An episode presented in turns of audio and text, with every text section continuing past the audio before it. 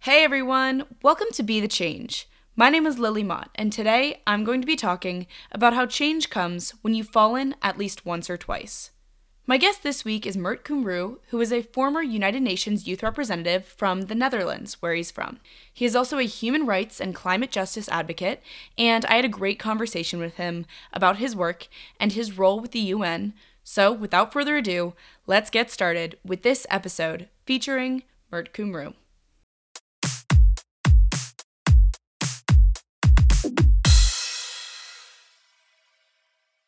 My name is Mert Kumru. I'm 25 years old and I'm currently studying uh, my master's uh, at uh, University of Leiden uh, in public international law. Uh, I'm uh, the former UN Youth Representative on the Dutch UN Youth Representative on Human Rights and Security. and I'm currently active in World's Youth for Climate Justice. It's a campaign that's trying to bring the, the climate crisis to the International Court of Justice in The Hague.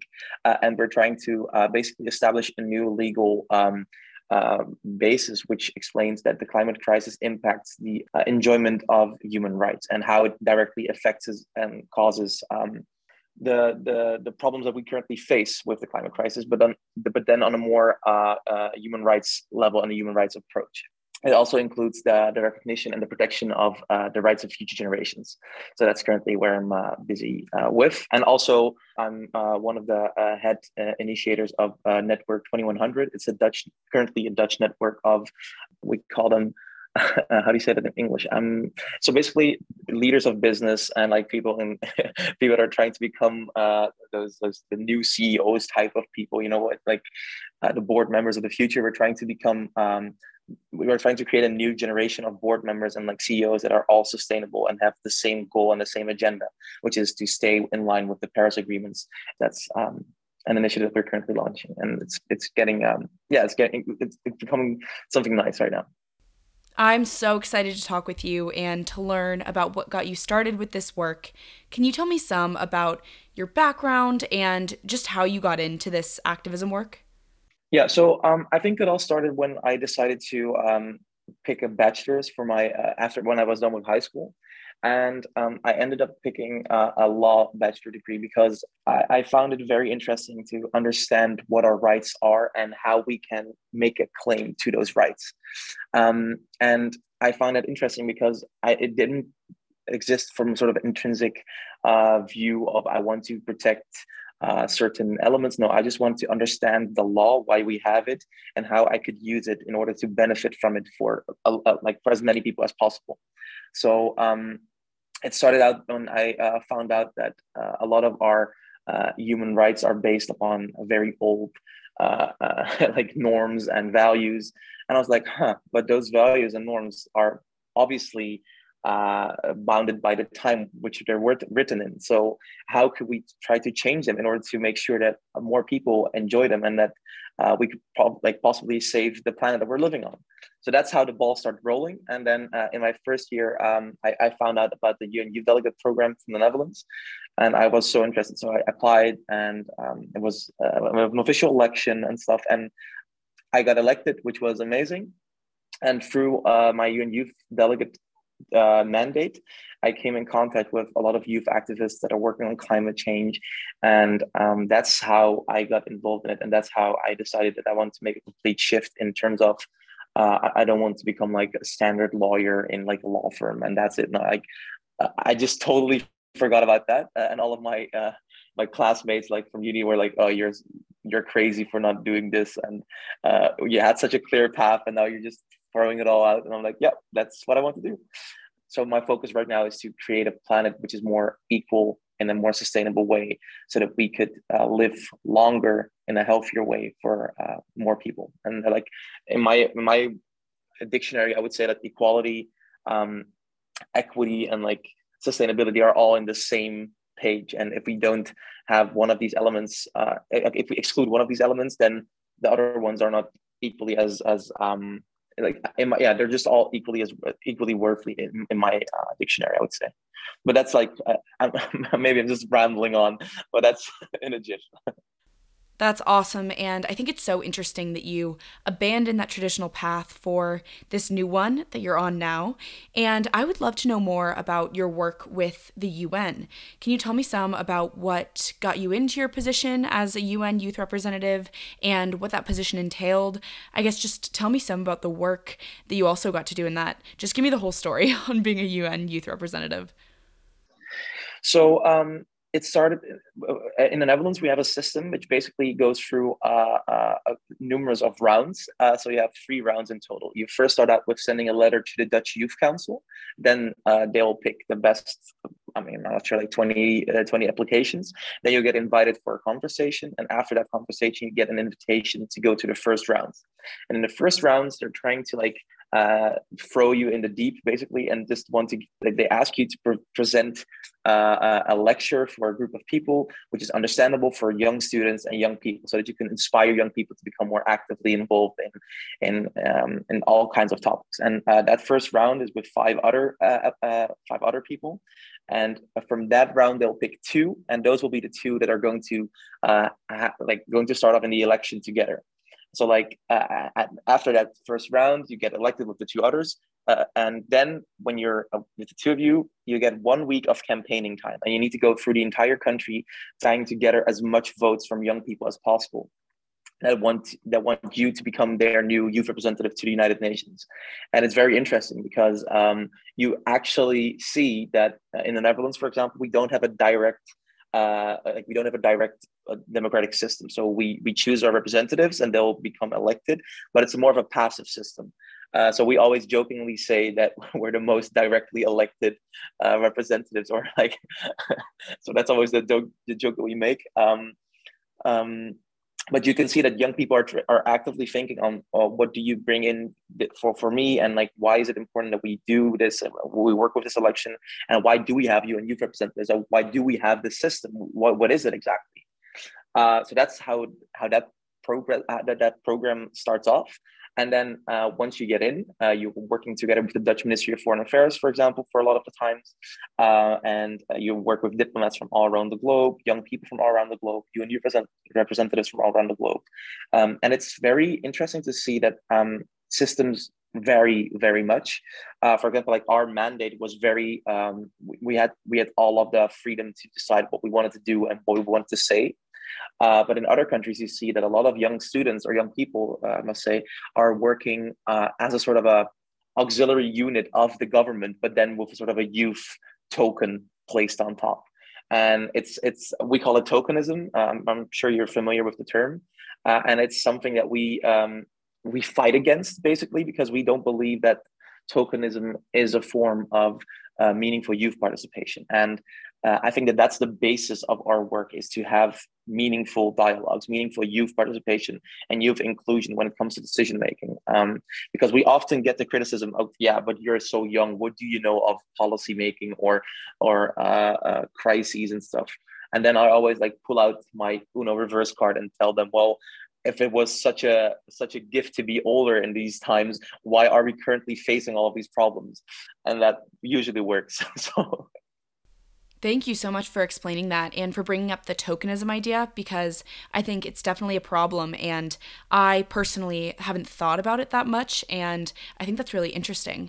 And as you're talking about rallying these votes throughout your election, I'm sure that you had so many great conversations with students and other young people around your country. What would you say are some of the biggest concerns of young people in the Netherlands? Yeah, I think um, so. It's a more of I wouldn't say only a Dutch problem, but also like a more of a broader, uh, uh, broader worldwide problem, a global problem. It's that a lot of young people are currently facing a sense of distrust to the system and to the governments, uh, and it's not a distrust in um, in in the representatives themselves. So like it's not that they distrust the people that are sitting in in in, uh, in, in, the, courts or in the in the parliaments, but it's more the distrust of a system in general, as in how is it that this system that we are trying to uphold so dearly is is treating me so bad? Um, as in why am i not enabled to rent a place for an affordable price? Why can't i buy a home? Why can't i start working but like the same path that my parents or my grandparents did?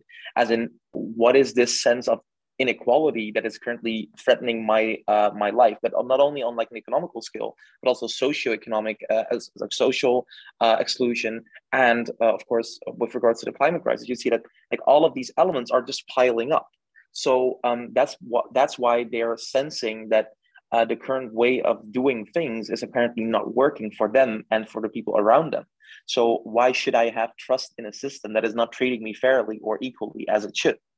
So that element of distrust is um, becoming more and more um, apparent. And we saw that it uh, increased during the COVID pandemic. We saw that th- during those two, essentially those two uh, heavy years, so to say, we saw that a lot of young people were facing uh, well mental problems, mental health problems, but also uh, just there was no there was no vision of what would happen, uh, and it made them feel more lackluster, less less uh, intrigued to actually uh, uh, continue with what, were doing or like to make future plans. It was all very yeah, like it was all very uncertain. And that uncertainty that sense of uncertainty has not been taken away by by our policymakers because right now the uncertainties have just been diversified even more. It's right now it's it's it's a sense of oh shoot can i afford my groceries tomorrow because of inflation? Uh, it, it's it's crazy. And that's why uh, we're trying to say that if we want to make sure that young people are being heard from the beginning make sure that they are at the table when the decisions are being made. So it makes it only makes sense to discuss and to talk with young people or younger generation instead of about them. And that's a very clear distinction. What we uh, are trying to reiterate and like trying to um, like we're trying to remember let, let, people remember that young people are not just a passive homogenous group no they're very diverse they're very different all of them um, and in order to like have a meaningful conversation with them include them at all of these advisory boards, all of these meetings where they can actually have a say and actually influence the debate. That's what we think is is the solution to that. I think that's so true. Those issues like inflation, housing prices, those are all issues that are going to affect us and our generation. So it's so important that we have a seat at the table for those discussions. So, can you also tell me more about your activism work? Because you mentioned working at the intersection between human rights and climate change. And I would just love for you to explain some of the issues that you're passionate about and also maybe some about the changes that you'd like to see one day. Yeah, excellent question, Lee. Um, I would say that um, when we look at the climate crisis itself, the first things that pop pop into mind are uh, droughts or severe rainstorms or like floodings, etc. Of course, those are the consequences, and warming up, a, a war, like the, the global uh, the global greenhouse and gas emissions and like global warming itself are elements of the crises. But what we tend to forget is whenever these consequences um, are, are showing off, or like whenever we see the, the, the effects of, of the climate crisis itself, people are being affected by them. And especially um, young people are the most vulnerable because they don't have uh, safety nets to, to make sure that they'll have a soft landing when it comes to uh, floodings or, or, or other natural, uh, natural disasters. So what we see is that your enjoyment of human rights is being affected by the crisis. And it can be a very basic one. It can be your rights to uh, housing that's being affected by a flood.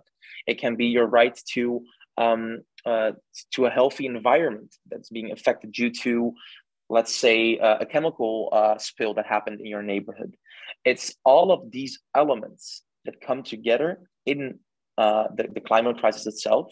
And we see that all of those human rights that we have that we are being granted or gifted by the Universal Declaration of Human Rights that are currently being threatened by decisions that we are making as uh, or I mean not we but like that that our policymakers have been making or are uh, not willing to take in order to prevent that from happening. Uh, a, a, very good example is uh, you see young people in the Pacific, uh, where, which where our campaign also started.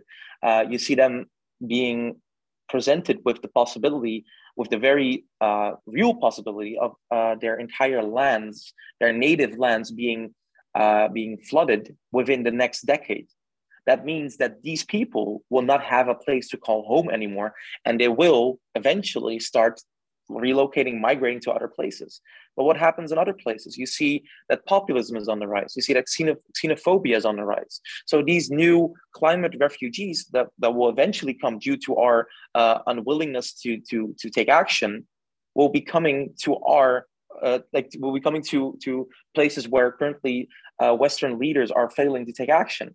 And then you'll see that populism will pop up and they will say, well, it's our country, we'll protect our borders, we don't want newcomers, we don't want refugees, blah, blah, blah. And then you start with the with the essential problem that this all has to do with one clear thing, and that's our common shared values our human rights and that's why we want to make sure that that's becoming is becoming more clear because uh, the international court of justice is the only uh, United Nations, um, it's the final bastion, we would say, that has never spoken about the climate crisis. So it's the final frontier when it comes to uh, addressing and acknowledging the consequences of the climate crisis on human rights. And that's why it's so important for us to become uh, to, to, become successful when it comes to uh, asking for that advisory opinion. Thank you so much for explaining that because there are just so many other issues tied to the climate crisis, and I really appreciate you just talking about those issues. I have one more question for you. Lots of young people want to create change and they want to make a difference, but they may not know how or maybe where to get started with that. Do you have any advice for those people who may be listening? Yeah. I always start out with saying, uh, in order to stand up you must you must have fallen at least once or twice. You cannot start walking and running without falling in the meantime. Uh, and why I'm saying this is that I've personally learned the most of all of my experiences uh, from the times that I failed to achieve what I wanted to achieve. Uh, and this sounds very meta or very philosoph- philosophical, but what I'm trying to say is it does not matter where you start out of it only matters if that is the thing that you're truly believing in is the one that is the cause that you're fighting for then fight for it and go for it um, I, I, I, I personally tend to believe that for example, when you just discussed the civil rights movement in the United States, back in those days, back in the 60s and 70s, for example, uh, the young people that were trying to advocate for, uh, for, for civil rights, for equality, they were being laughed at. They were being uh, uh spit out, basically but they knew that the cause they were fighting for was the good cause, was the good one. So if you have that firm belief, if you have that sense of of of realization that what you're doing is in the essence the the right cause worth fighting for, then go for it and find your own uh, you find your own own meaning in that. And I would recommend first of all to um, educate yourself and know what you're talking about. So uh, for, for those people who like to read, go read reports, go read books that are like are in your field of interest. Um, if books is not something that you like, doesn't matter. Watch some educational videos, watch some documentaries. Just try to learn on the topics that you that you want to become more uh, more knowledgeable about because uh, there's only one thing there's only one sense of, of a power that people can never take away from you and that's your knowledge that's your that's your sense of of of, um, of ratio. So like use that as a weapon i would say in order to protect yours uh, the, the, your loved ones yourself and the planet that you're taking care of. So um, that will be my top tip for i would say my advice. Um, because in the end if you all come together and if you unify with those who are in the same boat we're all in the same boat. I mean I, uh, does, maybe this is a good distinction to make lily. I always love to say to people that um, you're never two months away from becoming the new millionaire or the new billionaire, but you're always two months away from becoming the next homeless person. So my question and my point is always um, find your friends in those who are in an equal position or a low or a less less fortunate position as of um, that you're currently in, because together you have a much more uh, you have much more to achieve, and you can actually achieve change in the future. So that's a tip I would I would give.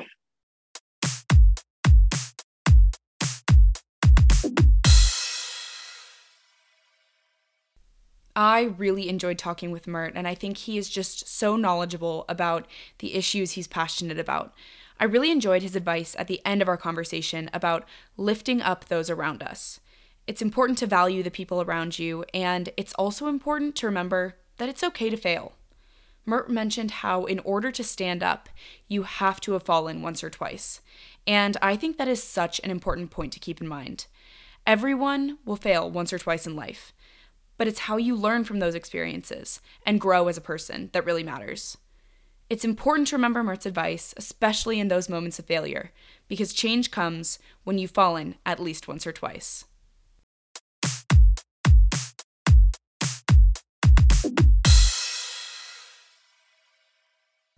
Thank you so much for listening to this episode, and you can find Mert on Instagram at mertkumru underscore VN to get connected with him. If you want to talk about anything I mentioned, please reach out to me by email at lily at bethechangepodcast.org or on Instagram at bethechangepodcast. Tune in for my next episode, but until then, be the change you wish to see in the world. Bye, guys.